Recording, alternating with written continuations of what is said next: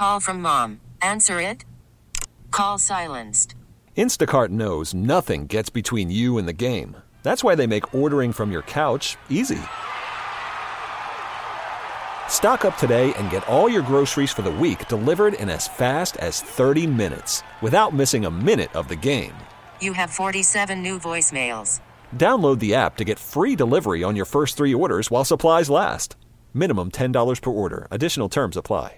This episode is brought to you by Progressive Insurance. Whether you love true crime or comedy, celebrity interviews or news, you call the shots on what's in your podcast queue. And guess what? Now you can call them on your auto insurance too with the Name Your Price tool from Progressive. It works just the way it sounds. You tell Progressive how much you want to pay for car insurance, and they'll show you coverage options that fit your budget. Get your quote today at Progressive.com to join the over 28 million drivers who trust Progressive. Progressive Casualty Insurance Company and Affiliates. Price and coverage match limited by state law. Good morning. Welcome to The Morning Beat. Thank you so much for hanging out with us today on this lovely Friday. We have a great show planned for you. We've got our attorney, Paula Canny, calling in to talk about the recent Title IX sort of edit, I guess we could call it, perhaps. Yeah. Is it good or bad news for our community? She's going to join us and tell us a little bit later on. Also, we've got Dr. James today for What the Health. Everybody talking about this new COVID variant as the world reopens, but could the Delta variant shut us back down again? Yikes, I can't even think about that. Also, we're kicking things off in just a moment with a bride who wrote a letter to her bridal party that has the internet divided, but maybe not for the reasons you might think. Is she a bridezilla? Is she the a-hole? Or is she just being fair to her friends? We're going to debate in about 12 minutes from right now. Michaela, how are you? I'm doing good, honey.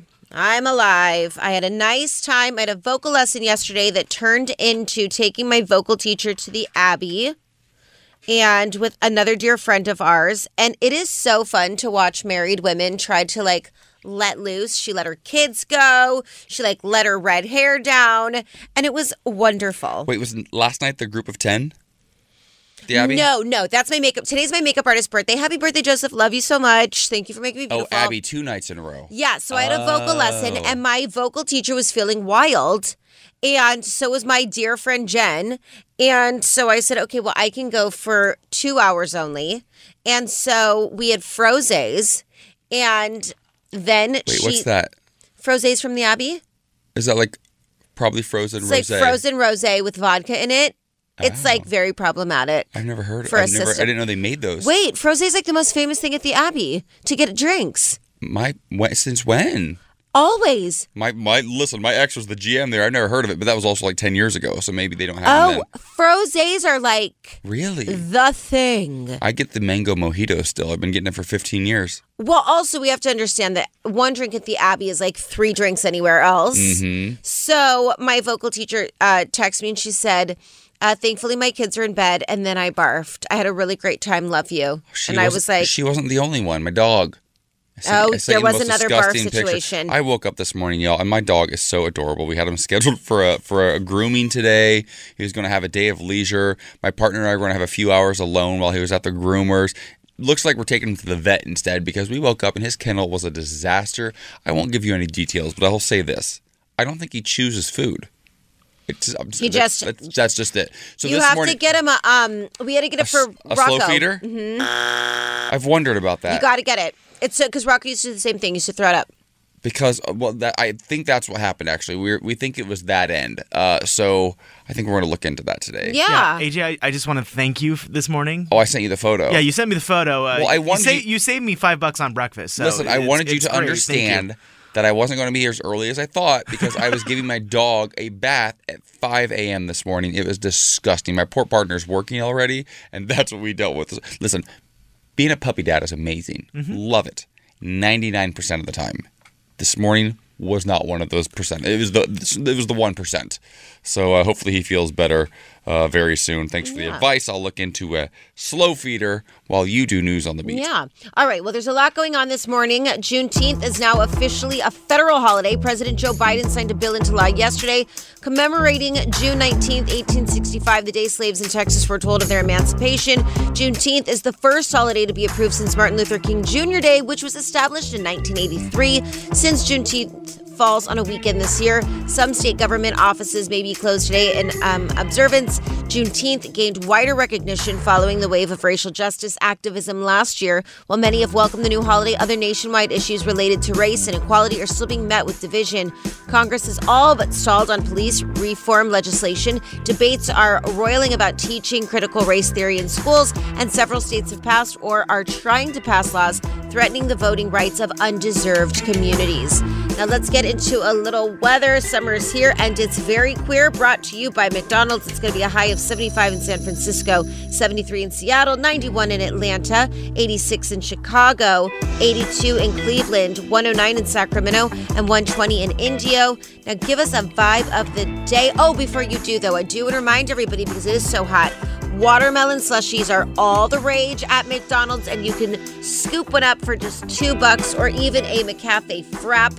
So delicious, $2. Stay hydrated. Not to be confused with the frosé. Lord, not to be confused with the frosé. Yes, amen. Here's amen. Your vibe. Speaking your truth is the most powerful tool we all have. Yeah, just speak your truth. Be honest. All right, well, happy birthday again, June 18th. It's also my dad's birthday, actually, I just realized, live in time. That guy. Well, this will be a fun morning. Oh, here we go. Happy birthday, Rocco. Happy birthday, Rocco. Not my dog, by the way. Well, he's another kind of dog. He is. All right, coming up, a bride is going viral on TikTok for a list she made for her bridesmaids, and we discuss in our new segment, Am I the A-hole? Coming up next. All right, so it's time for another round of Am I the A-hole? Now, this is based on a Reddit thread that's very, very popular. People asking the question, like, listen, am I the jerk here? Am I the A-hole? Who's right? Who's wrong in this situation? Oftentimes, these conversations kind of come up around weddings, which has me really nervous as I'm about a year away from my very own. I don't want to be the A-hole. Mm-hmm. I don't want to be a groomzilla. But... this one's a little bit different, okay? So this woman, she's going to be a bride. She wrote a letter to her bridal party and let them know what to sort of expect. And one of the bridesmaids, actually we have a little bit of audio, so I'm going to let her explain some of it and then we're going to talk through it. I'm glad that somebody pointed this out. I'm going to share it so that I used to be more transparent to my bridal party. Before I got engaged, I was a bridesmaid before, and I wasn't fully aware of all the costs and expectations associated with being a bridesmaid. I felt very insecure doing this, but I'm ultimately glad that I did, and that was include a letter of what I expected for my bridal party. Okay. And so to be clear, that's the bride, actually, not the bridesmaid, correct? That's the bride. She's like, listen, I've done this a few times. I've worn those bridesmaids' dresses. I've been a supporter, and it wasn't what I thought it was going to be, mm-hmm. right?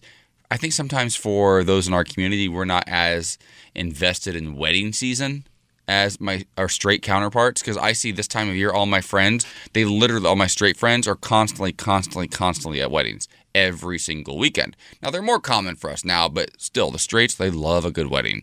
But she continues. And I just put it in this cute little envelope and included it as part of the bridesmaid proposal box. And in that letter, I outlined time commitments. So I told them if they live over an hour away, they didn't have to worry about making it to the bridal shower or to go wedding dress shopping with me. It was fine. Okay. I feel like I love that. Yeah, that's so sweet. I think it's kind of fair, actually, right? Yeah, that's a lot. A super sensitive person might not have the best reaction to that, but I think a logical person would be like, okay, that's kind of cool. I'm off the hook if I live an hour away. That's fair. I also specified money commitments, so I told them I would pay for their hair and makeup, but that they would be responsible for the cost of the bridesmaid dress. Although they had freedom as to what style they wanted, I just wanted a specific color. Okay, I understand that one as well. Wait, this sounds amazing. I don't think she's the a-hole at all. She's wonderful. She sounds really nice. Quite lovely. Continue. But most importantly, I told them that they could say no to being a bridesmaid, that we would still be friends, and they could keep all gifts within the bridesmaid proposal box. And one of them said no, and we're still good friends.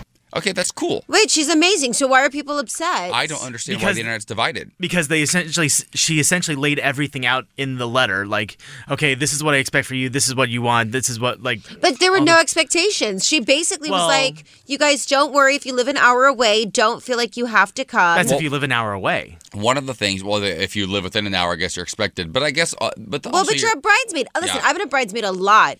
And to be fair... When you're a bridesmaid, you feel very excited and honored. I wanted to be there to see my cousin and my friends in their wedding dresses. She's making a hard pitch for me right now. You're going to be in my wedding party. Relax. I love you, but I loved being a bridesmaid. Yeah. I mean, I genuinely, and I feel like when you're asked, it is such an honor. Like you're sharing the best day of someone's life who you adore. Well, some of the followers or some of the Reddit users were saying, like, listen, you should pay for everything. You should pay for all their wedding dresses. You should pay for their hair and makeup. You should pay for all of it. No. And yeah, and that's, we're kind of there right now too, because we're like, okay, well, we're paying a lot for this wedding and depending. But she said, and this is what's amazing, again, she said, I'll take care of the hair and makeup. You pay for your dress. Which is a big deal. That's a huge deal. Hair and makeup can cost as much as a dress. Glam is so expensive. Yes. It's nice she's been getting them hair and makeup. But she also said, you do have to pay for your dress, but didn't send them a $300 dress. And also said, she was like, just be this color. You can get it at Ross. Something you can wear again. Yeah, you could get a lavender dress at Ross. I think she's wonderful. Well, this brings up my next question. Do you like shoulder puffs on dresses? I've been wanting to find a way to bring this up, and now feels like an opportune time. I do like shoulder puffs. Okay, good. But also, speaking of horrible bridesmaids' dresses, my sister-in-law, Lisa's sister, had the worst. Really? They were horrible. They were in style at the time, but they were ugly. Wait, when was the time? In the 80s, they got married. Oh, yeah. Everything was wild. Oh, my God. Those dresses were hideous. They probably had permed bangs, too. Yeah, they did. I'll tell you this. I remember my sister, I thought she was the most glamorous girl in the world in the 1980s, and she was going to prom with her boyfriend, Sean. And she wore a peach-colored dress with the biggest, frilliest, puffiest shoulder pads I've ever seen with a deep-cut V. And then it kind of went tight on her waist and then flared out. And she had the biggest hair. I remember her trying to get into his little car. He had a little sports car. And the dress filled the entire front seat all the way to the ceiling in front of her. And then, I think this was a thing back then, she had her shoes dyed to match. Dyed. Oh, yeah. You could dye high heels. Yeah. She got white ones and they dyed them to match her dress. That's so cute. So I'm definitely going to see if she still has that dress, Michaela. Yeah. Because I want you to feel special. I'm wearing it. I want you to stand out. And peach is my color. Peach is really, I want it to really just match your skin perfectly. Peach is beautiful. Listen, I think this bride is wonderful. I think we could take notes from her. I'm totally on her side. The internet is not divided. I'm with you on this one because I think what she's doing here is she's clearly defining her expectations. Yes. She's setting boundaries. She's being respectful. And I think a lot of people don't know how to react to that. Yeah, and she even says, like, I feel very nervous sending out this list. I feel very vulnerable. Well, a lot of people would also hear that, listen, you're off the hook and I won't be mad at you. A lot of people would hear that and be like, oh, no, she's definitely going to be mad. And they'll talk amongst themselves. Yeah. She's like, but no, really, she's like, I'm fine. I get it. I seriously get it. Mm. We love her. All right, well, coming up in the next segment, what is the biggest regret of your life? We discuss coming up next. Good morning. Welcome to The Morning Beat. We're so glad you're here. This story is kind of heartbreaking. It's kind of a not the most happy story, but it's going to sort of segue into our own sort of conversation. But Jon Rahm, is it Rahm? Emmanuel Rahm, R-A-H-M. I'm just thinking it out loud here, live on the air, Justin. Wishes he'd received his COVID-19 vaccine earlier after his Memorial Tournament fiasco. So you got to remember, this is he was leading, right? He was leading at the Memorial Tournament in Murfield, outside of Columbus, Ohio, actually, over Memorial Day weekend by 6 strokes. And that's a big tournament. Outside of the majors, it's one of the biggest ones of the entire year. He's a golfer.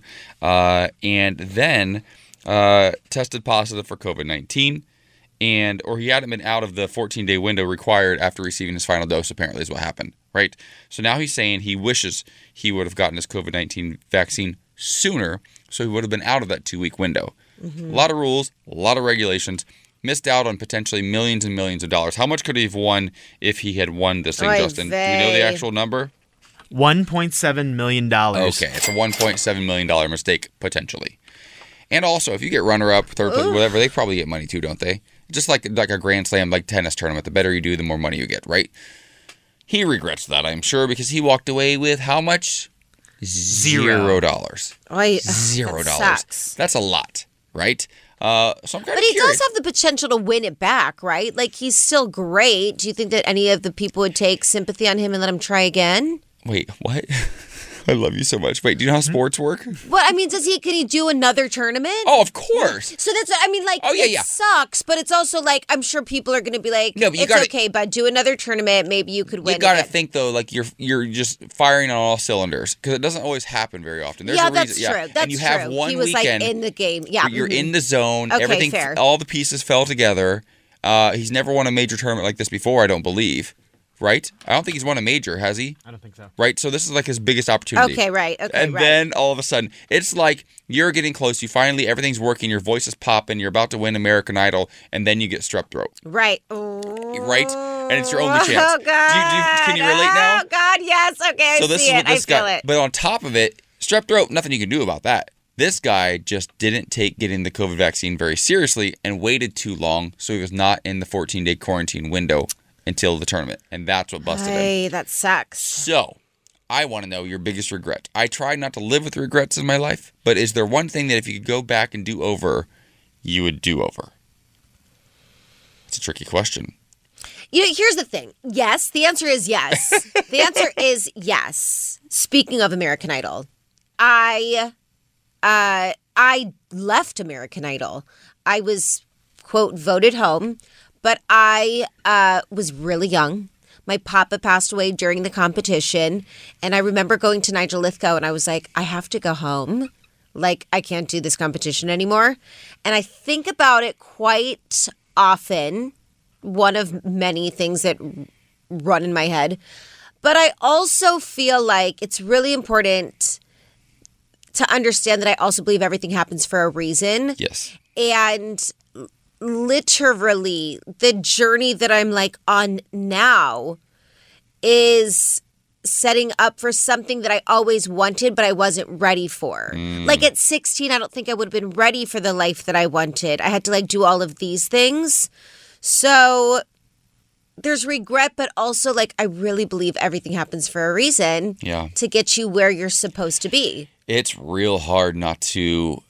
After making a decision like that, I would imagine, and I know you as my friend, it would be really hard not to think, oh, I self-sabotaged and I'm just going to keep doing it forever because that's who I am. Right. After a decision like that. But you were 16. Right. You were a baby. Right. Yeah. Like that's not a position you should ever have been even put in, probably. Mm-hmm. And you didn't have the support, the parental support that you deserved in that time of your life. Yeah. Nor do you have it now, but now you're a woman, you're an adult. Yeah, and I will say, you have a partner who loves you. Lisa, yeah, of course, I have, like, I'm thankfully, I do now have such a beautiful support system that I think I'm more now ready for whatever comes. Yeah. But at the time, you don't know. I have two regrets, and I'll elaborate on whichever one you choose. Okay.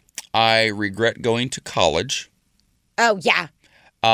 But I also regret that I did not quit my national talk show on Fox, Hollywood Stay Live. You regret that you didn't quit? Yes. Okay, why? Because I was fired. And then the hardest part about that situation was I was not happy there. I hated the job. I hated the stories. I didn't enjoy working with most of the crew. Like the crew was cool, but the producers, I didn't really enjoy it. I didn't enjoy the experience with Fox. My co-hosts were wonderful people, but we were all very, very green. And so there was a lot of just like drama that was unnecessary. And I knew that it didn't sit right with my soul at the time. I wasn't happy. But I was so desperate to get my first big break in television that I stuck it out. And I stuck it out, and I stuck it out, and then I was fired. And I was replaced by Ross Matthews, who was my recommendation to fill in for me the one day I took a day off work. And I think it took me a lot. It took me writing a book. It took me a whole lot of years to get over that. And I think what actually bothered me more wasn't that he's great. He's super talented. And it was a business decision on their part. I understand it. The hard part for me was I felt like I disrespected myself by staying there as long as I did. Because I knew I was better than that. I knew that I wasn't fulfilled. I knew that I wasn't happy. And it took me a long time to get over that feeling. Let me say this, because then we have to get out of this segment. I don't want you to regret that, because... Yeah. I don't now. That gave you... But I did. You did, for a long time. But for perspective again, you wrote a book that I literally just reposted yesterday because I'm reading it for the second time. And you gave me, like, you gave me a lot of great life lessons. But one in particular was... that you have to really believe that everything happens for a reason, and if you need to take time off, you take it, and it feels like maybe you disrespected yourself, sure. But in disrespecting yourself, you really did help so many people. Isn't it also interesting that you made one choice, and I made the opposite choice, and both of us had regret about that exact same... You decided to walk away. I was too afraid to walk away, and we both regretted it for a long time. Yes. Oh. Yeah. That's a big deal. There's no right or wrong choice. There's really not. And you always end up where you're supposed to be. Yep. And I think we always have to believe that. All right. Well, coming up, Scarlett Johansson is having regrets about playing the Black Widow, and she's sad about it. Find out why coming up next. Beat, it's almost time for our first round of What's Poppin', but we're doing something really cool this month. We partnered with Ralph's and Food for Less to fill the fridge for our LGBT youth and seniors in need all month long. Ralph's Amen. Is actually going to match donations this entire month. So every dollar you give gets doubled. Literally, if you give $25, you can feed one of our youth or one of our seniors for an entire week worth of groceries. That's incredible. Here's how you can help. Grab your phone, text the word fridge to 20357. And we're going to help fill the LGBT Center's Pride Pantry. Super important stuff. If you can give back, please do so. And thank you in advance. Now, Michaela, it's time for What's Poppin'. What is, in fact, poppin'? Okay, well, I don't know if you know this. Low-key, I am obsessed with Scarlett Johansson. I think she's so beautiful. Do you realize you just said low-key? That's very similar to Loki, which is another character from the cinematic universe of Marvel. Oh, yeah. We talked about that yesterday. Point that out. I think she's a phenomenal actress. I think she's an amazing singer. I just adore her. But she is calling out what she feels like is a piece of ass treatment by playing Black Widow. She said while on set for her first standalone film in the franchise, the actress revealed her contempt for the hypersexualization of her character, also known as Natasha, specifically in Iron Man. Then she said, look back at Iron Man 2, and while it was really fun and had a lot of great moments, the character's sexualized. At one point, Tony calls Natasha, the character, a piece of meat, and maybe at that time that actually felt like a compliment, but it's not. And I agree. It's so interesting because although... the character, Natasha's character, is like a full bodysuit. Mm-hmm. It's so skin tight to her body. You can see every curve. Yeah. And she is sexualized. I think that even the roles that Angelina Jolie has played, like in Mr. and Mrs. Smith. Like, or Tomb Raider. Mm-hmm. Every character is meant to be like a badass character, but is very sexualized. I will say this, though, to be fair, that was definitely... So she stepped out of, like... Her character has been in everybody else's films up until her film is actually coming out, what, next year? This month. Okay. So she's been in everybody else's films this entire time. Black Widow's finally got a standalone film. So that's part of it, right? She's at their sort of leisure. They kind of do what they want with the character.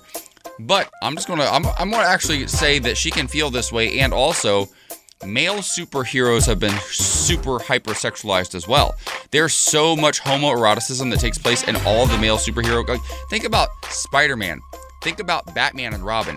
Think about the Hulk. Think about all these male superheroes.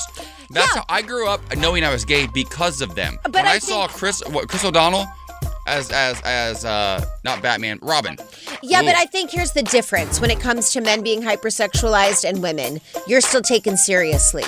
Like, you still look at Spider-Man and you're like, yes, he's still a hero. With women, you're like, they're just hot. Like, it's, I think... Yeah, I can't speak on that because I do take her character seriously. Well, you do. I don't look at her as just hot. But she's talking to, like, straight cis men who are like, oh, I'm not watching her because she's a badass. I'm watching her because she's, like, smoking hot in that latex outfit. Yeah, whereas they look up to Batman and idolize him. Right, right. That's why it's a little bit different, I think. But I'm so excited. And she does go on to say... Now now people, young girls, are getting a very positive message, but it's been incredible to be a part of that shift and be able to come out on the other side and be a part of that old story and also progress. So I love it. I can't wait to see it. And I think that she's totally badass. Now, coming up, Paula Canny joins us to discuss Title IX being reinstated and what that means for our community coming up next. When I was a kid, there used to be a bakery in my hometown called Charlie's Bakery. Okay. And my grandmother used to take us there for sugar cookies every now and then, and they made homemade donuts. And I loved it. Had a lot of really wonderful memories there. Love that. I can't imagine going there as an adult. I think it's closed down now. But going as an adult, maybe, a member of our community, and asking for a cake that maybe supports a same-sex marriage, right, or adoption, something along those lines, and being told no, right? Somehow, over the course of the last few years, bakers and Christians have become synonymous with each other, right? It's sort of been this ongoing narrative, and we actually have an update regarding one bigoted Christian baker in News on the Beat. Kaylee, you have those details. I do. Why don't you share them with our listeners? Well, this is so weird. I'm so tired of like church and state not being separated. We say it all the time, and I feel like I'm talking like it's a broken record, but I just don't get it. Like, and we didn't come up with that rule, guys. Y'all did. Yeah, it's like a fake rule. Let's adhere by it. Yeah. Well, the story is the conservative Christian baker who took a discrimination case all the way to the Supreme Court to win a religious exemption so that he wouldn't have to sell a cake to a gay couple has just lost his second LGBTQ discrimination case in a decision that he will likely appeal. A Colorado judge in Denver ruled that Jack Phillips of Masterpiece Cake Shop illegally discriminated against Autumn Scardino when he refused to make her a birthday cake because she's transgender, arguing that baking the cake violates his religious beliefs. Phillips made headlines after he refused to sell a wedding cake to a gay couple in 2012 and was found to have violated the Colorado Anti-Discrimination Act. He claimed that his religious beliefs prevented him from selling a cake that would be used in a same-sex couple's wedding. He appealed the decision to the Supreme Court, which gave him a partial victory, but did not say that Christians don't have to follow anti-discrimination laws. He said repeatedly that he would make a birthday cake for anyone, so Scardina decided to ask him for just that, a birthday cake. She said that she believed him when he said that he would make a birthday cake for anyone, and she wanted it to be blue on the outside and pink on the inside. Scardina said that Phillips was fine with her order when she requested it in June of 2017 until she mentioned that she's transgender and the meaning that the colors have for her. Phillips allegedly told her he did not make cakes for sex changes. Wow. You know what's interesting, though? So all these years later, he's still an a-hole.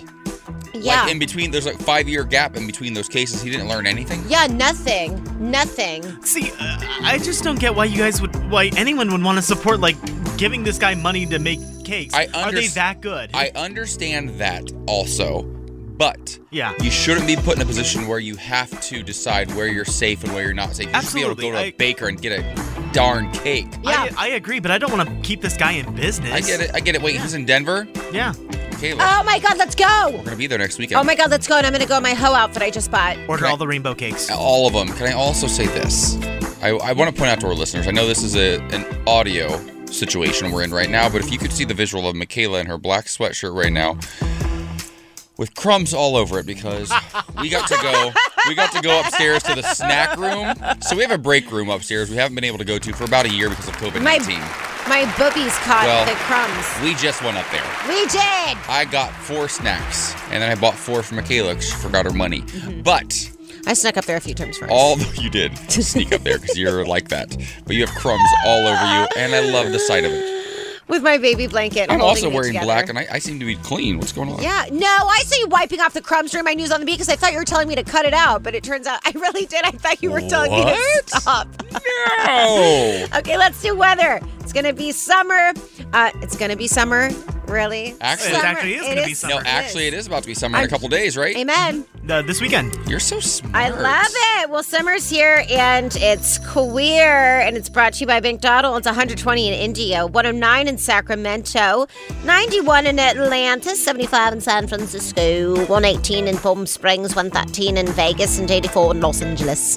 Felt like doing it like that because I didn't want to really do it. Okay, yeah, McDonald's got a small summer treat. Like the new Minute Maid Strawberry. What'd you say, Michaela? What? What could we get at McDonald's? A new summer treat? You can get a new Minute Maid Strawberry Watermelon Slusher and McCafe Frap and smoothies for just $2. Do those come with the snort or no? They come with a smile. Aww, that was cute. McDonald's, hire her. Yeah. Get her out of here. Trust me. I'm over it. All right, here's your vibe of the day. Speaking your truth is the most powerful tool we all have. Yes, amen. Don't be complacent. Don't just say what you think people want to hear. Speak your truth. I love that. All right, well, coming up, Paula Canny joins us to discuss Title IX being reinstated and what that means for our community coming up next. Welcome back to the show. She joined us yesterday, and she was so informative that we asked her to come back again today. Please welcome to the program attorney Paula Canny. How are you, attorney Shirley? I'm great now that I'm talking to you, AJ and Michaela. It's the perfect way to start my day. Absolutely. Amen. We feel the same way. Well, I want to ask you, we talked about Supreme Court stuff yesterday. Earlier this week, the Education Department says that Title IX does, in fact, protect LGBTQ students.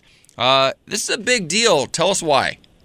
It is a big deal. So Title IX was enacted in 1976. It was an absolutely revolutionary piece of legislation, discrimination on the basis of sex. So the issue is, you know, discrimination against gay people, discrimination on the basis of sex. And the Biden administration is saying, yes, you can't discriminate against gay people and LGBTQ people under Title IX. So it means in any educational institution, nobody can discriminate against a gay person anymore. And so it's important because they just decided that Title VII, which prohibits discrimination in the workplace, the United States Supreme Court decided in a 7-2 vote, you know, in workplaces, you can't fire somebody for being gay. I mean, some county fired some guy who worked for the county because he was on a softball team. In the 7-2 vote, the United States Supreme Court said, no, that violates Title VII. And it's interesting because it was Gorsuch who wrote that opinion, and he said that you can't do that in workplace stuff. And so now the Biden administration that lead, and so it'll mean, you know, people won't be getting in trouble for, like, you, or if somebody says they're, you know, the school can't do anything harmful to them. Well, I'll tell you what, Paula Canny.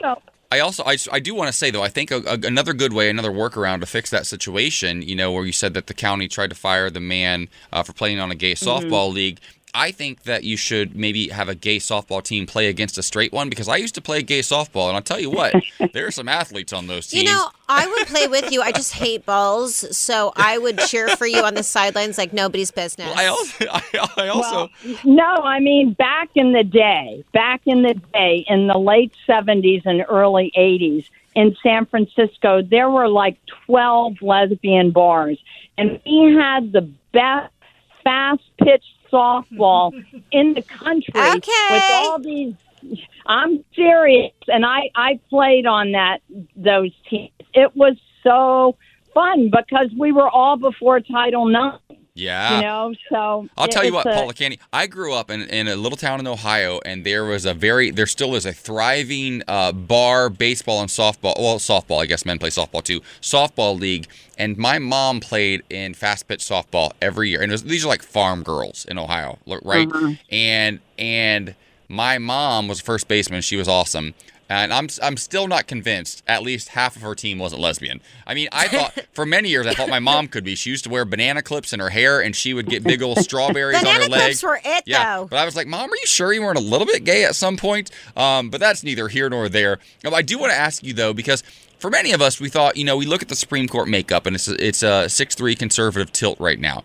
And so, so we just make the assumption that everything is going to go the way the conservatives want it to. Every Donald Trump appointee is going to vote how he would want them to. And so far, these cases coming down, they're not going that way. Is there still hope that the Supreme Court is doing what it was designed to do and look at things objectively from a legal perspective as opposed to being so partisan? I mean, I think that's a great, great, great point. And so I have to say, as I tried to read through these 170-page decisions in a quick amount of time, I mean, yeah, I'm not as depressed as I was, you know, in November of 2020.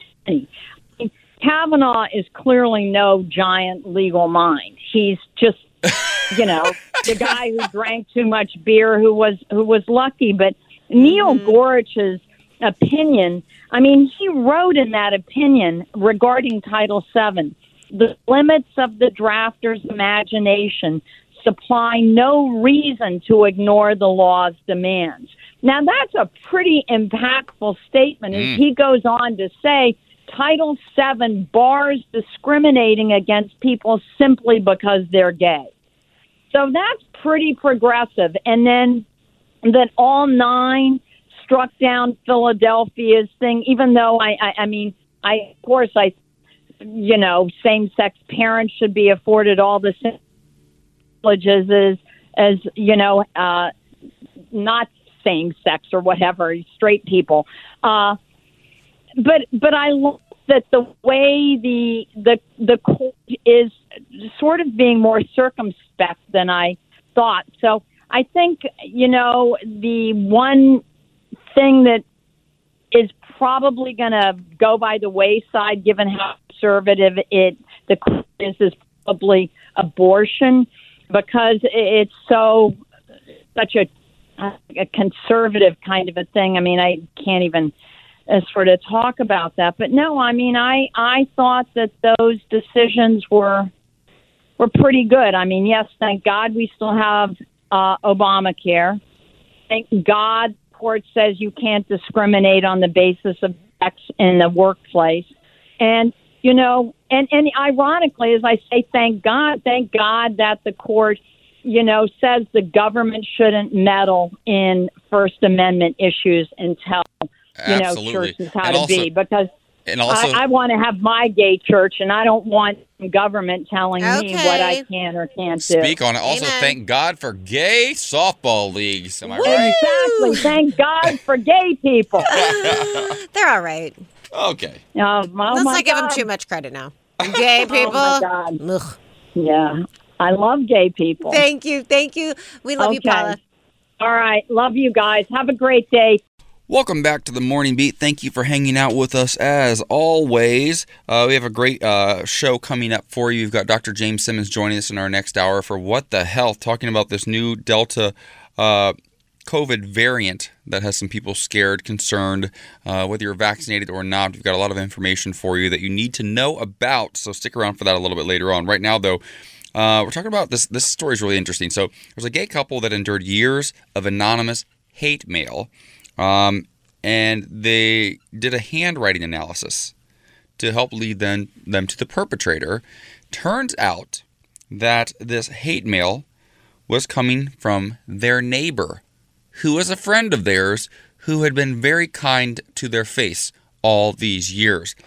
How do you respond to that? How do you deal with that? You think somebody's your friend and they're stabbing you in the back and smiling to your face. What do you do? That's the worst feeling, I think. That actually, to me, trumps even the hate mail. I feel like it's so devastating to think that you even just have a cordial relationship with somebody and for years, and then to think that they've been talking bad about you and wanted to harm you in any type of way. Well, the couple's name is Lee, Michael McLean, and Brian Furs, and they had this to say about the mail. We got nervous after that first couple came in a batch. It was upsetting, and we didn't know when it was going to stop or if it would advance, you know, to something more. And it was an annoyance because I had to follow up on all of them. Yeah, so their house is in Milton, Massachusetts. And then they go on to talk about when they found out that the abuse was actually coming from somebody that was close to them. You know, we've had casual conversations. I spoke with him just the week before that last card came about work that was being done on his house. And, you know, I was running by his house and stopped to have a chat. Never would have suspected. Oh, my God. That's just so weird. It's weird. Who, first of all, who takes the time? Because he said early on, a batch of letters. That sounds like a lot. Yeah, a batch. That's more than two. Who has the time and the hatred in their heart to do something like that?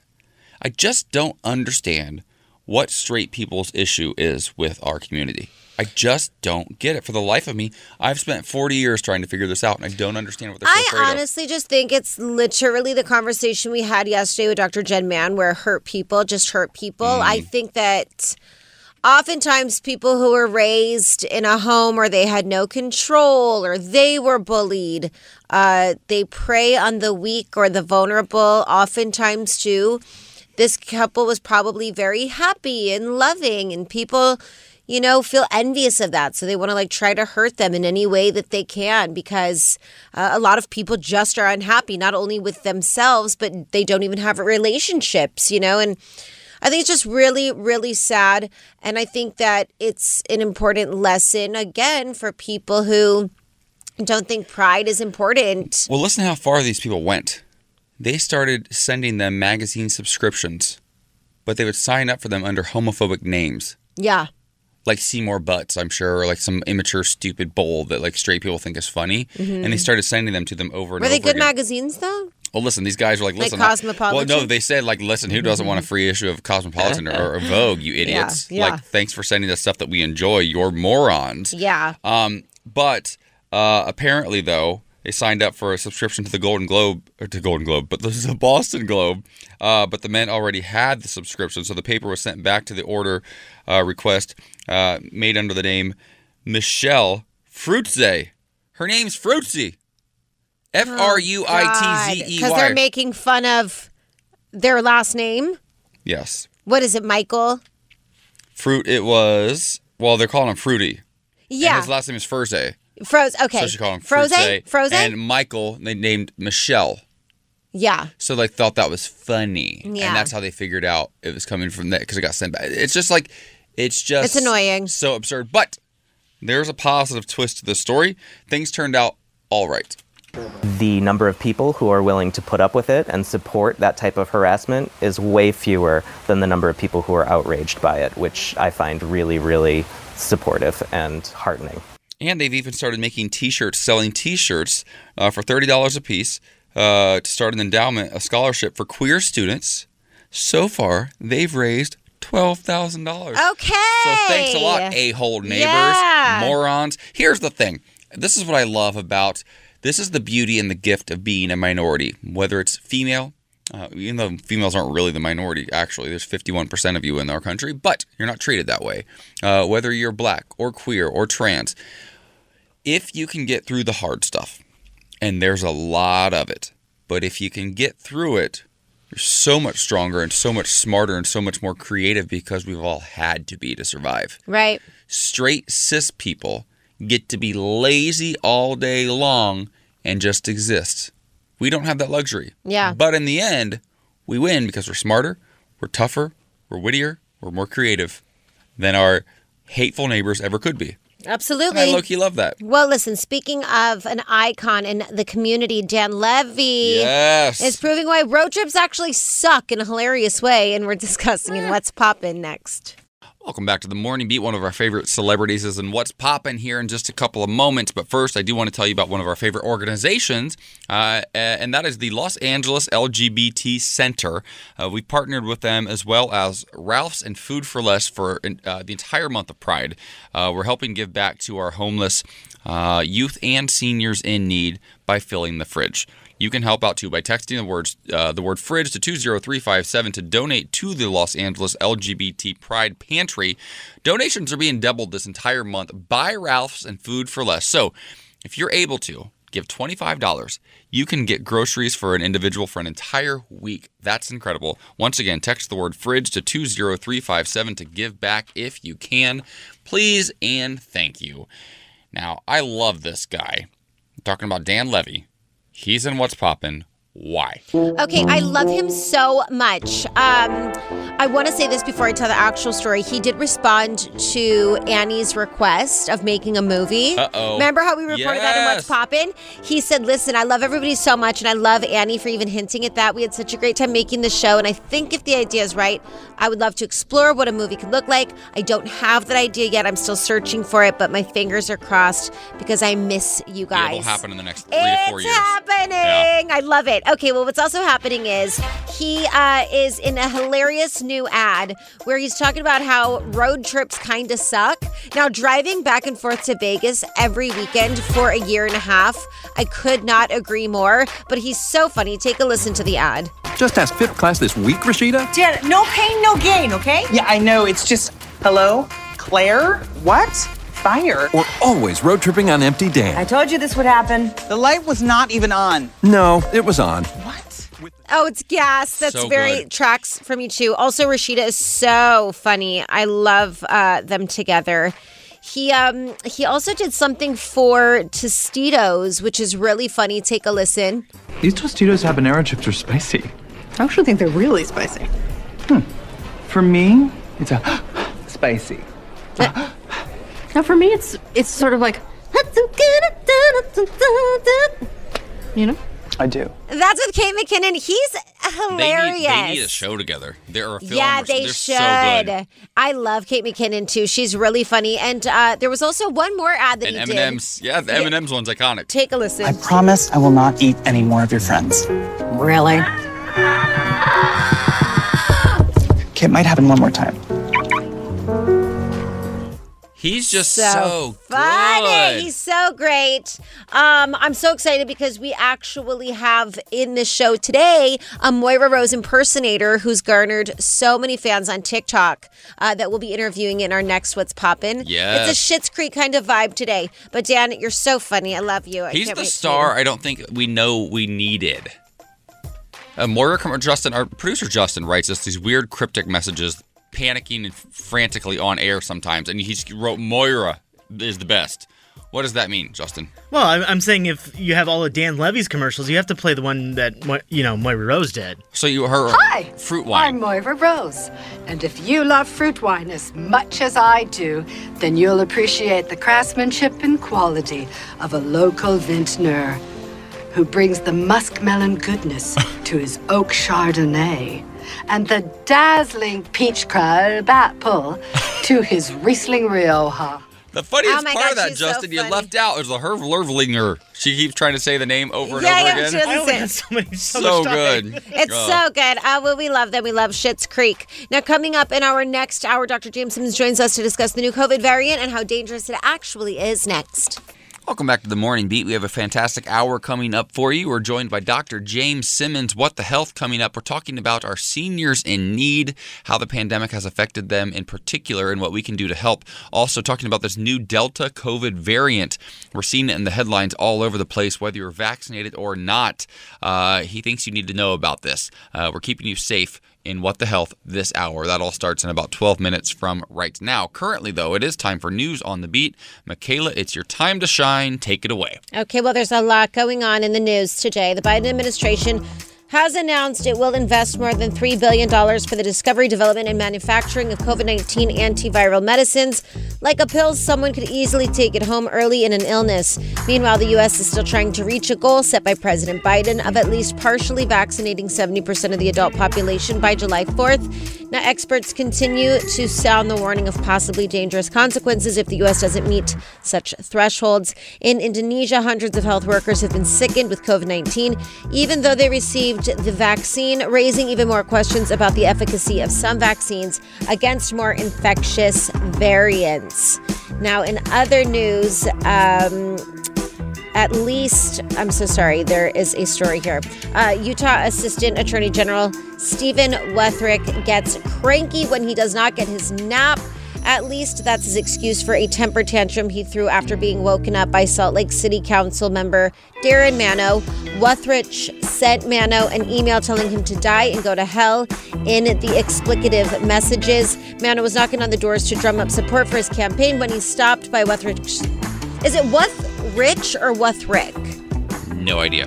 Nobody knows. Great. Okay, perfect. Yeah, because I was like, am I saying it wrong? But then nobody knows. I feel better. If you just say it quickly and kind of blend the two, which is what I usually do, nobody knows. Uh-huh. Now, when no one answered, he left a campaign flyer in the mailbox. When Mano returned from the handing out campaign materials and talking to voters, he found the email from Wethridge in his inbox. As an Asian American, Mano said he felt it was his duty to report the incident and share it. Hate crimes against Asians and LGBTQ people have risen dramatically over the past few years. The pandemic only fueled discrimination against Asians after former President Donald Trump blamed China for COVID-19. Now that the Attorney General's office is investigating, Wethridge has changed his tune, saying he reacted with undue anger. I'm going to be honest with you. This is a true story. I had a Pussycat Doll audition a million years ago. And when I got home, I was tired. I was living with TJ at the time, who you know, a dear friend of ours. And I fell asleep on the couch.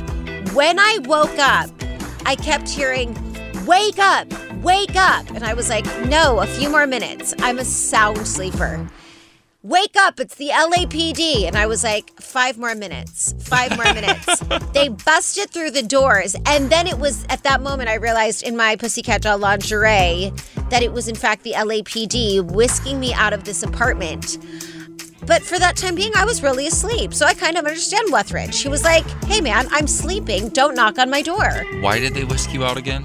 Oh, well, TJ broke into his own house and a neighbor called. We ended up getting out of it because TJ told them that I was on American Idol and I had to start singing. So I started singing "Loosen Up My Buttons" because that was in my head from the audition. Honestly, 20-year-old me had it going on. I wish I liked her more. Why did I do that? I sang "Loosen Up My Buttons" in lingerie to the LAPD because my friend broke into his own house. AJ, would you mind if I just take 1 minute? Thank you. Are you insane? Are you crazy? I think all of you should be in a psych ward right the heck now. Thank you. Yeah. Are you crazy? Yeah. Are you insane? Yeah, you guys know that. I am insane. All right, well, listen, I've always wanted to be a Pussycat Doll, and I just made a music video that hopefully shows that I'm capable. It doesn't. I saw a little bit. God, I'm not great at dancing. Summer is here, and it's queer. Let's get into a little weather. It's going to be a high of 84 in LA, 113 in Vegas, 118 in Palm Springs, 93 in Houston, 86 in Miami, and 75 in San Francisco. Now at McDonald's, get a small summer treat like the new Minute Maid Strawberry Watermelon Slushie or McCafe Fraps and Smoothies for just $2. Now give us a vibe of the day. Speaking your truth is the most powerful tool we all have. Yes, it is, Lord. Yes, it is. Okay, well, coming up, we're talking with Dr. James Simmons about a new Delta variant and how dangerous it is, what we need to know coming up next.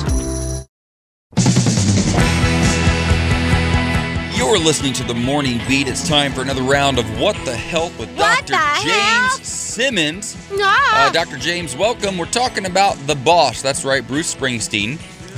He is bringing his one-man show back to Broadway in September, but is saying that those who have the AstraZeneca vaccine are not welcome, requiring that everybody in the theater be fully vaccinated with either Pfizer, Moderna, or Johnson & Johnson. Do you expect to see more of this as theaters and concerts sort of reopen? Yeah, I do expect to see a little bit more of this. And good morning, everyone. I like being woken up to the boss. That was fun.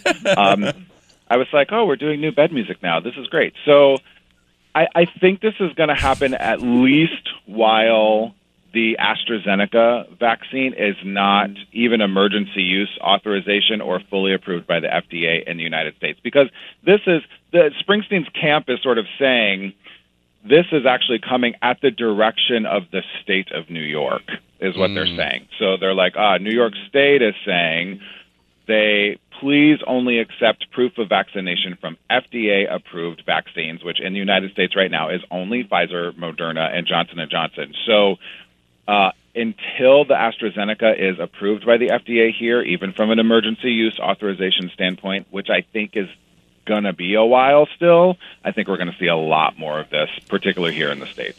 Well, one thing I want to ask you, Dr. James Simmons, is people thought that they were in the clear after getting vaccinated, but there's a new variant by the name of Delta that people are pretty afraid of. How dangerous is it? Yeah, Delta variant is now more than probably about 10% of cases in the United States at this point, which is getting pretty high, and that's a little bit scary. So we have renamed a lot of the variants that we were discussing before. So language is important. This was previously identified as the variant first discovered in India. We're now referring to it as the Delta variant. So this is a pretty prevalent variant in different parts of the world. It certainly has obviously made its way to the United States here. At this point, it does seem to be not resistant to, so it's susceptible to, 2 doses of the vaccine. So people who have double dose, who are fully vaccinated, right, 2 weeks past your last shot, do well against the Delta variant. The problem is, as we've discussed before, lots that, you know, the more there are lots of people who are not vaccinated in the United States, and the more people who are not vaccinated or don't have natural immunity, if a variant gets in them, it has an opportunity to mutate, get potentially even stronger, more resistant to vaccines potentially, and then spread to other folks. So already a pretty aggressive variant that is, by the CDC standards, a, quote, variant of concern. Now with so many people who are still unvaccinated, there's a possibility that this variant could continue to mutate and grow and become even more dangerous. I love that you say the variant formerly known as. It's like we're talking about Prince or somebody who trained. But I'm glad you caught that, AJ. Yeah. Thank you. But to be fair, though, I mean, it is real. Like we don't call it the China virus anymore. We never did. Most of us didn't. But we shouldn't be calling it that. We shouldn't be calling it the South African variant or the whatever variant it is from another part of the world. But on a kind of serious, kind of joking, but also, again, kind of serious note, if you're a brand like Corona or Delta Airlines, is it annoying to you that as you try to reopen and sort of recoup some of your losses, they've now named this the Delta variant? I mean, if I was Delta Airlines, yes, I would be very careful about anything I did with this. But this is coming from Greek nomenclature. I get it, but... So there's an alpha variant, there's a beta variant, there's a delta variant. Yeah, where did Corona come from then? I get coronavirus, but still. It did not come from the beer, which is still a thing. There's a great Twitter feed called Bad Medical Takes. I don't know if you've ever checked it out. It's totally up producer Justin's alley. And there are people who are still talking about a relationship between Corona the beer and Corona the virus on Bad Medical Takes on Twitter. Listen, I had a bunch of Corona beers in Mexico a couple of weeks ago. I was fantastic. Listen to me. My girlfriend, who does not drink, when we landed in Mexico, they gave her a mini Corona. Oh, yeah. And she was like, it's delicious. Drink Coronas the rest of the time. So way to go, Corona. Great. All right, we're going to talk to you, Dr. James Simmons, because coming up next, we're talking LGBTQ seniors, what their needs are and some of the issues they're having next. It's time for another round of What the Health with Dr. James Simmons. Dr. James, thanks for being here. We're talking about a segment of our community that is oftentimes overlooked, sometimes an afterthought, even though they are the trailblazers that got us the rights that we now enjoy today. We're talking about our seniors. Right, a new study just came out that they're oftentimes overlooked, that some of them have been avoiding hospitals and doctors' visits because of COVID-19. What is the study revealing, and what do you want us to know about our seniors? Yeah, you know, there's a really fantastic organization called Sage that has been was one of the first LGBTQ advocacy organizations to really be public and come forward, and they have been doing fantastic work for a really long time. Sage, it's sageusa.org is their website. They very specifically focus on the needs of older LGBTQ members of our community. And I'm really glad you mentioned it that way, AJ, that this is unfortunately a part of the community, queer or not. I think in general, we just don't respect and hold in reverence older individuals the way we should, at least in sort of westernized worlds. It's a very American trait. It really is, and there are some really unique things that I think it's not a stretch for a lot of people in the queer community to realize and think about when you are older. Like LGBT people are twice as likely to age alone, 4 times less likely to, you know where I'm going, have kiddos to help take care of them as they age. Plus, there's something else. Obviously, I'm always on the health bend, right? There's something else that a lot of people don't think about. Those of us who live in, pretty awesome privileged places like LA, where it's pretty easy to find an LGBTQ provider, or we're comfortable, we're very out. There's lots of resources. There's all kinds of places we can go, and we can say, hey, okay, I need to talk about this thing. Maybe it's sexually related or not, but I'm going to be open and completely out of myself the entire time. There are generations of people who didn't even come out until they were after 65, 70, if they ever came out, let alone coming out to their healthcare provider, let alone living in a place like the great state of Ohio, where there might not be as many queer, you know, allied healthcare providers. So you have older folks who don't have people taking care of them. They're twice as likely to be alone than their straight counterparts.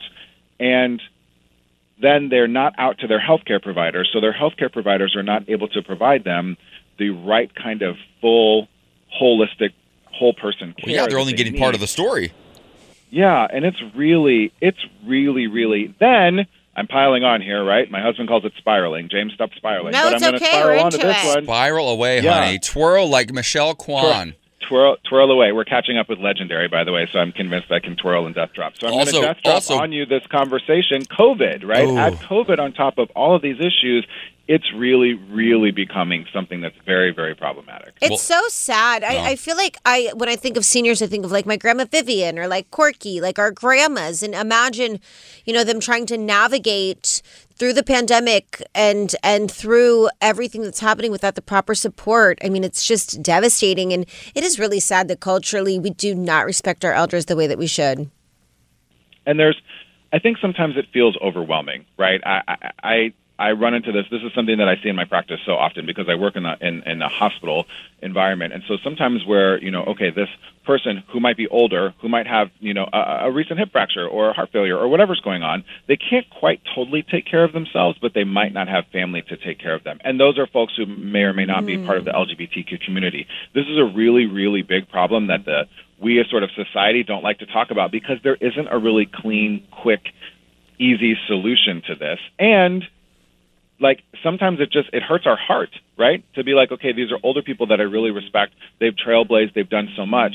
And yet our only option is to maybe put them in a slightly overcrowded nursing facility where they're not going to get the exact care that they need. They slowly get sicker, and then they come back to the hospital. And it's this weird, really, really weird sort of cycle that happens that a lot of people don't think about. And it's much, much worse for LGBTQ folks. Yeah, and we also saw what happened with senior living facilities during the beginning of COVID, and I mean they were the hardest hit, and it's terrifying to even think that you know another pandemic could happen.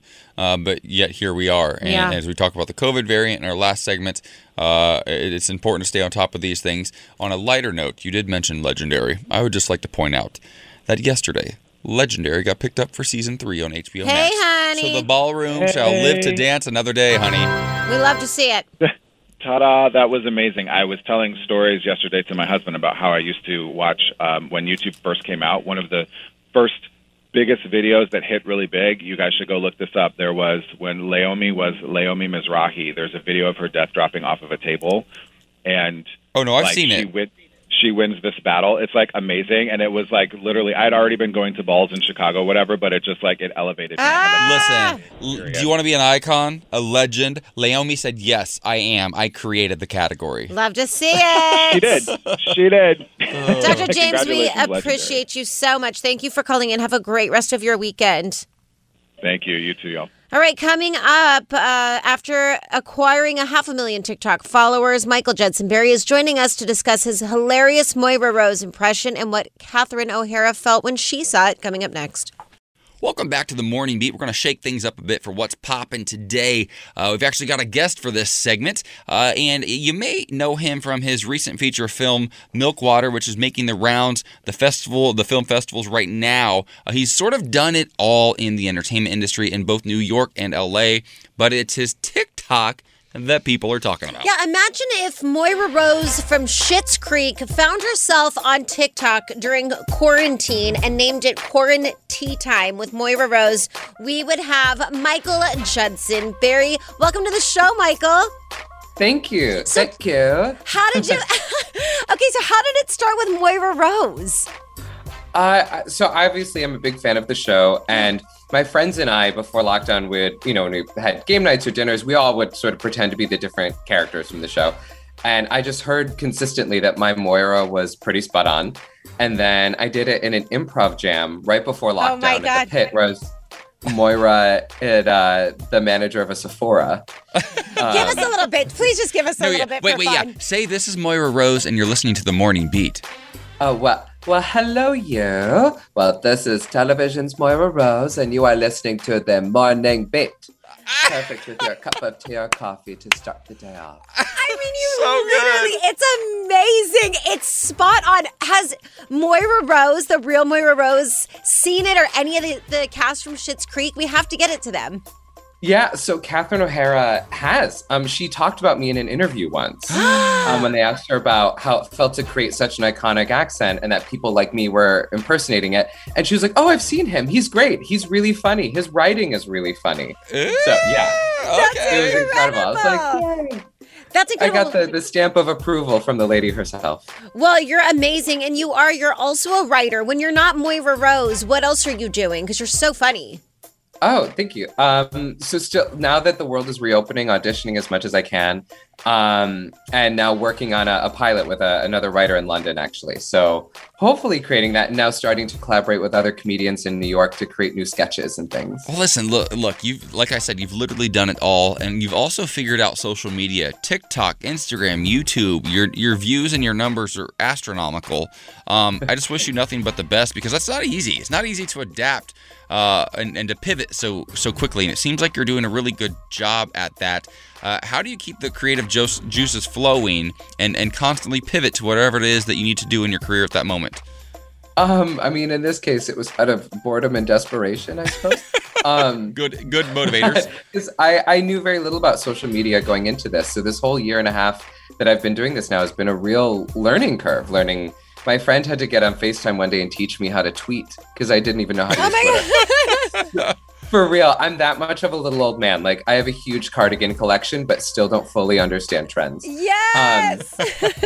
Cardigans never go out of trend, just so you know. Thank you. That's what I keep telling myself. But yeah, so it's just sort of that. I feel like when you're an actor, you're just constantly having to learn and adapt. And I think it's fun. I think it's really exciting to learn new things in new mediums. Yeah. Well, I want to remind our audience that you do have merch that says, oh, hello, you, where fans can buy. Yes. And if you ever need a Melania for your Moira, I'll come play with you. It's my only claim to fame is impersonating Melania Trump. She's very good at it. But if you need me, I'm here for you. So how is it being first lady? I don't want to talk to you right now. I'm pretty upset. Oh, no. Well, for more, head over to MichaelJudsonBarry.com. You can grab your merch there and find out where to follow him on TikTok and Instagram and YouTube. Keep soaring. We're rooting for you. Yeah, you're amazing, Michael.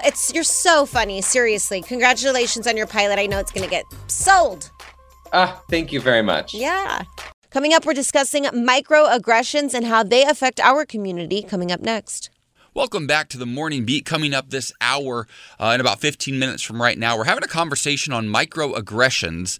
I was watching Real Housewives of New York the other night, and this topic came up. It's really interesting how many microaggressions we all endure, especially as members of this community, and even more so if you're queer and also another thing. And also female, and also person of color, and also trans.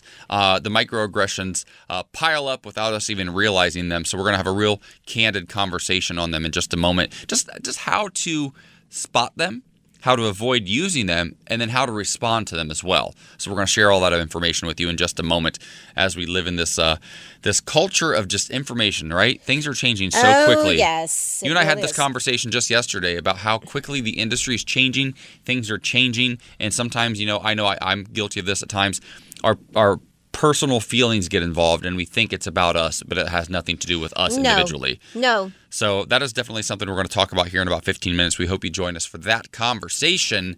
Then we're going to send you off into the weekend at the end of this hour with Tell Me Something Good. We've got a couple inspirational stories that should put a little smile on your face as we head into the weekend. Now, the final full weekend of Pride, right? Well, we kind of have another one next week. The week sort of ends, I guess. Pride sort of ends on, a Monday or a Tuesday? It's a little bit weird. But one more week until Denver Pride, Michaela. Oh, my God, I'm ready to sing on stage. I can't wait to get back on a plane and watch you. We're going to have so much fun. I hope I don't drink too much and miss it. You're going to. Miss it? You won't miss it. Okay. Good. Oh, you'll be in the...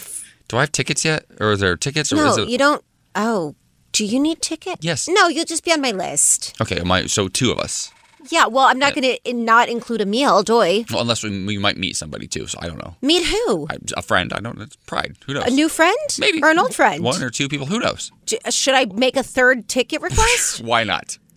Do you want me to just invite Vassy while we're at it, see if she wants to be on my list before her performance? Sunday. So here's the funny thing. So Vassy, we've had her on our program. We love her. She's a pop star. She's amazing. And this is what got the whole ball rolling. And Michaela's like, I'm also performing Denver Pride. I said, oh, great, Vassy, you're going to be there. Don't care about Michaela. I'll come see you. Buy my ticket. Buy my hotel. Turns out Vassy performs Sunday night. We'll both be long gone by then. Gone. We'll be getting ready for the show. I know, but it's going to be a great weekend. Can't wait. Right now, though, it is time for News on the Beat. What do you have? All right. Well, Juneteenth is now officially a federal holiday. President Joe Biden signed a bill into law yesterday commemorating June 19th, 1865, the day slaves in Texas were told of their emancipation. Juneteenth is the first holiday to be approved since Martin Luther King Jr. Day, which was established in 1983. Since Juneteenth falls on a weekend this year, some state government offices may be closed today in observance. Juneteenth gained wider recognition following the wave of racial justice activism last summer. While many have welcomed the new holiday, other nationwide issues related to race and equality are still being met with division. Congress is all but stalled on police reform legislation. Debates are roiling about teaching critical race theory in schools, and several states have passed or are trying to pass laws threatening the voting rights of underserved communities. Now, in other news, the Biden administration has announced it will invest more than $3 billion for the discovery, development, and manufacturing of COVID-19 antiviral medicines. Like a pill, someone can easily take it home early in an illness. Meanwhile, the U.S. is still trying to reach a goal set by President Biden of at least partially vaccinating 70% of the adult population by July 4th. Experts continue to sound the warning of possibly dangerous consequences if the U.S. doesn't meet such thresholds. In Indonesia, hundreds of health workers have been sickened with COVID-19, even though they received the vaccine, raising even more questions about the efficacy of some vaccines against more infectious variants. Now, let's do a little weather. Summer is here. It's queer, and it's brought to you by McDonald's. A high of 73 in San Francisco, 117 in Phoenix, 86 in Baltimore, 75 in Buffalo, 102 in St. Louis, and 118 in Cathedral City. Now, McDonald's, you can get a small summer treat like the new Minute Maid Strawberry Watermelon Slushie or McCafe Fraps and Smoothies for just $2. Now, give us the vibe of the day, babe. Speaking our truth is the most powerful tool we all have. Yes, it is. Yes. We love it. Speak your truth. We love it. Okay. Coming up, what exactly are microaggressions and how do we call them out? We discuss coming up next. Welcome back to The Morning Beat. We're talking about something we haven't actually talked about here on the show, as far as I can remember, the idea of microaggressions, right? And this is really interesting because my partner and I were watching just last night The Real Housewives of New York. And something really interesting is happening with the Real Housewives franchises right now. They're diversifying them for the first time ever. It was always the black cast is Atlanta and Potomac, and the rest of them are completely lily white, right? Right. Well, now there is not just Garcelle Beauvais over at Beverly Hills. Crystal Minkoff also is an Asian woman. She's on there. She's incredible. And then Ebony K. Williams has joined the cast of New York. And on that cast, those women are very white, very privileged, and very old. Right? They're the oldest cast, I believe, of all of them. And this conversation about microaggressions came up because Leah, one of the cast members, who is white, went off on all the women, called them all hoes, stormed off, and they laughed and invited her back to the table. Ebony K. Williams just made a comment about education, and because she was being challenged, and Luann went off on her, and Ebony says to her, listen, I have more formal education than every single woman at this entire table. And then Luann goes, don't come at me, sister. And then she started calling her angry right away. Used the word angry multiple times. And Ebony said, no. And then Luann kicked her out of her house. They ended up resolving it. But during this process of talking about, like, using words like angry when referring to a black woman is a microaggression. Right. And then Heather Thomas, I believe, one of the former cast members, was there for the weekend with them. They were in the Hamptons. And she goes in and she's talking to Ebony. And she's like, I'm a huge ally. I used to work for Puffy and I know black people. So, like, I understand what you're going through. And Ebony's kind of like, okay, still whatever. Still awkward and cringy. She walks out of the room and she goes, also, I just wanted to tell you the way you handled yourself. You're so articulate. And I just love that. And walks out of the room. And Ebony looks at Leah and goes, that's a microaggression. It's exactly what that is. When you refer to a person of color and use the word articulate as if it's not expected, that is a form of microaggression. It's like, if have you ever, as a lesbian woman, have you ever had somebody say to you, well, yeah, you're so feminine or you're so pretty? Yeah, well, there's a story in this article that I could not relate with more, because oftentimes people need to make Lisa, like, the man and me the woman to make it, like, understandable. Right. Because Lisa's more androgynous than me. She's expected to be, like, the man. And we've gone places where we've gone to make purchases or we've done things. And depending on the salesperson, they will look to Lisa as if she's the decision maker, the same you would within, like, a heterosexual couple when you look at, like, the man, as if we're still living in this, like, patriarchal society. Mm-hmm. And nothing offends me more. I think it's so outdated, but it's, I feel like that's so problematic too, because it's like intertwining misogyny with also not understanding that we're two women. There's not a man and a woman. I'm also very feminine, but I'm also very capable of fixing, doing, purchasing things. I think it also has nothing to do, it shouldn't, in actuality, have nothing to do with who presents as more masculine versus feminine. In relationships, naturally, somebody is more dominant in certain situations than others. That tends to be the case, but it doesn't mean that it needs to be her or you. It could be either. But the thing is, she's dominant, yes, in some ways.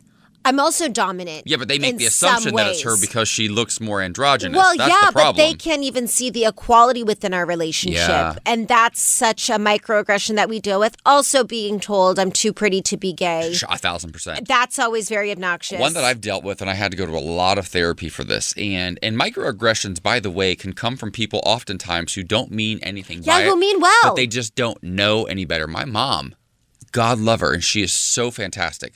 But the amount of microaggressions I received from her my entire adult life.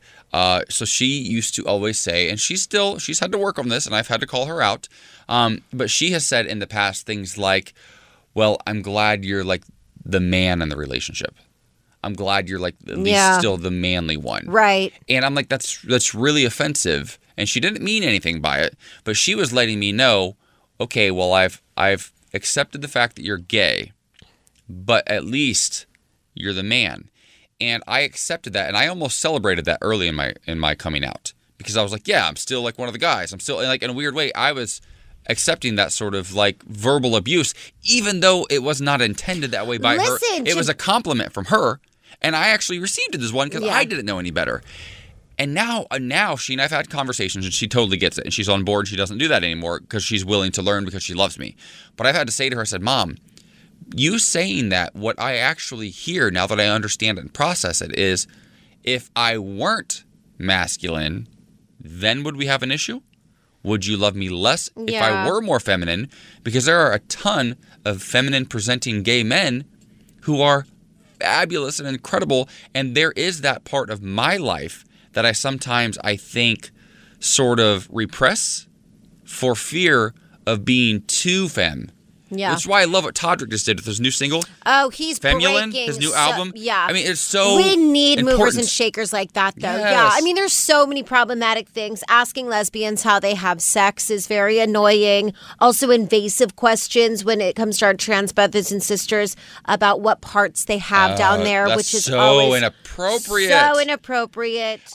We've dealt with this a lot recently, actually. Now that, and listen, our wedding is a journey. That's why we're doing a destination. We want people to have a whole week together to get to know each other and understand this, because for most of our guests, this will be their first same-sex marriage. Yeah. We're talking family and some friends. And so we want to do a whole week together so they can see our love. They can see how much we support each other and what our relationship actually looks like up close and personal. But having said that, we've already got a lot of questions from people, mostly family, who were like, okay, so who's walking down the aisle? Who's going to be the man? Who's going to be in your wedding party? Who, like, they don't understand it. They can't wrap their brains around it. And we're like, we don't know. And whatever we decide is what we decide. It doesn't matter. Totally. It's not about the wedding. It's about the marriage. But even, you know, it's funny when it comes to weddings, too, because even when it comes to, like, a dad walking down the aisle, like, people are very tied to traditions. Yep. Like, Lisa's dad passed away. People aren't going to be like, so, Lisa, who's going to walk you down the aisle because your dad died? Like, you wouldn't ask that. Nope. It's inappropriate. So don't ask. Well, just to be clear, that's the one thing we do know. Our moms are both going to walk us down the aisle. But I'm just saying. But we're both going to walk down the aisle. The way that you wouldn't ask Lisa about her dad, don't ask a gay couple, like, who's going to be the girl or the boy. But also, I even tell you this, though, and this is interesting if within our own dynamic and our own relationship, we're both being walked down the aisle, but who goes first? And my partner... Go by alphabetical order. My partner said, well, you, of course. So even in that situation... No, me first. Oh, I thought and me! Then, yeah, you obviously. You're the third. God, Michaela. So it's interesting how ingrained it is in us. The things we hear about ourselves our entire lives, we sort of accept. Yeah, it's true. It's true. Well, listen, just don't ask inappropriate things, okay? It's annoying. It's uncomfortable. And just mind your own business. Tell me something good. Listen, we're going to tell you something good, and I'm going to start off by telling you about a couple that's been together for more than a couple of decades. I'm not really into the thruple thing, but if they were looking for a third, I might seriously consider throwing my hat in the ring. These guys are adorable. They're also worth a lot of money, but let's go backwards. Let's take you back to where it all began. Do it, baby. We were at a block party, a gay pride block party in Boston. I saw him across a crowded room, and the rest is history. I remember it very clearly because Trevor was wearing this black shirt with stars and very bright red pants, and never forgot it. That's an outfit. We're talking about Trevor Burgess and Gary Hess. They've been together now 25 years, celebrating whatever anniversary that is. Is that a silver anniversary, I believe? Kudos to them. That's pretty impressive stuff. But they're doing something really, really cool to mark their 25 years together. Take a listen. Built together two successful businesses in St. Petersburg, and we decided that we wanted to give back to our community. So we picked 10 organizations, many that we've worked with before, and some that are in special need right now, and decided that we would make 10 $25,000 gifts. And we decided that we wanted to share this story to encourage others to contribute at such a time of need as we recover from COVID. How cool is this? So great. To be clear, Trevor started his own bank. He founded a bank and a financial institution. They've started a couple of different companies together over the years. He left the one company in 2014 or 2016 after going public 2 years prior, walked away with $31 million worth of shares and over $5 million cash and a departure agreement. So they're putting that money to good use. Mm-hmm. I've got some student loans that could use some love. If y'all are really, I don't know what I need to do to get in on this throuple, but not to make light of this. Make I mean, 25 happen. Years together and donating like that's pretty awesome. That's so great. Okay, this story is amazing. A young woman has her coming out TikTok video. It's gone completely viral because when she made a pride cake to show her parents to explain that this was her coming out, her parents' reaction was priceless. Take a listen. God, it's supposed to celebrate the lesbian flag as part of my coming out to tell you guys I'm gay. Awesome! Good job, please. Congratulations! Oh, honey, we love you. She goes on to say, the mom says, guess what? I love the babies that have two moms. That's the best ever. And now TikTok is losing their minds. They're saying protect this mother at all costs. Mm. They are incredible. I mean, that's just the sweet. So her mother's either a very awesome human being herself or she just knew her daughter was gay. Yeah. Like, I don't know how my mom didn't know when I was younger. To be fair, I was like, Mom, seriously? Like, I played sports. That's what it took to throw you off the track. That was all. Well, listen, I think it's so sweet. Everybody deserves that kind of support. And this Tell Me Something Good is brought to you by McDonald's. At McDonald's, get a small summer treat like the new Minute Maid Strawberry Watermelon Slushie or McCafe Fraps and Smoothies for just $2. That's it for us here. We hope you have an amazing rest of your weekend as we continue celebrating Pride. We have a great show for you Monday. As always, take care of yourselves, and we'll see you then. This episode is brought to you by Progressive Insurance. Whether you love true crime or comedy, celebrity interviews or news, you call the shots on what's in your podcast queue. And guess what? Now you can call them on your auto insurance, too, with the Name Your Price tool from Progressive. It works just the way it sounds. You tell Progressive how much you want to pay for car insurance, and they'll show you coverage options that fit your budget. Get your quote today at Progressive.com to join the over 28 million drivers who trust Progressive. Progressive Casualty Insurance Company and Affiliates. Price and coverage match limited by state law. We really need new phones. T-Mobile will cover the cost of four amazing new iPhone 15s, and each line is only $25 a month. New iPhone 15s? It's better over here. Only at T-Mobile, get four iPhone 15s on us and four lines for $25 per line per month with eligible trade-in when you switch. Minimum of 4 lines for $25 per line per month with auto pay discount using debit or bank account. $5 more per line without auto pay, plus taxes and fees. Phone fee at 24 monthly bill credits for well qualified customers. Contact us before canceling account to continue bill credits or credit stop and balance on required finance agreement due. $35 per line connection charge applies. See T-Mobile.com.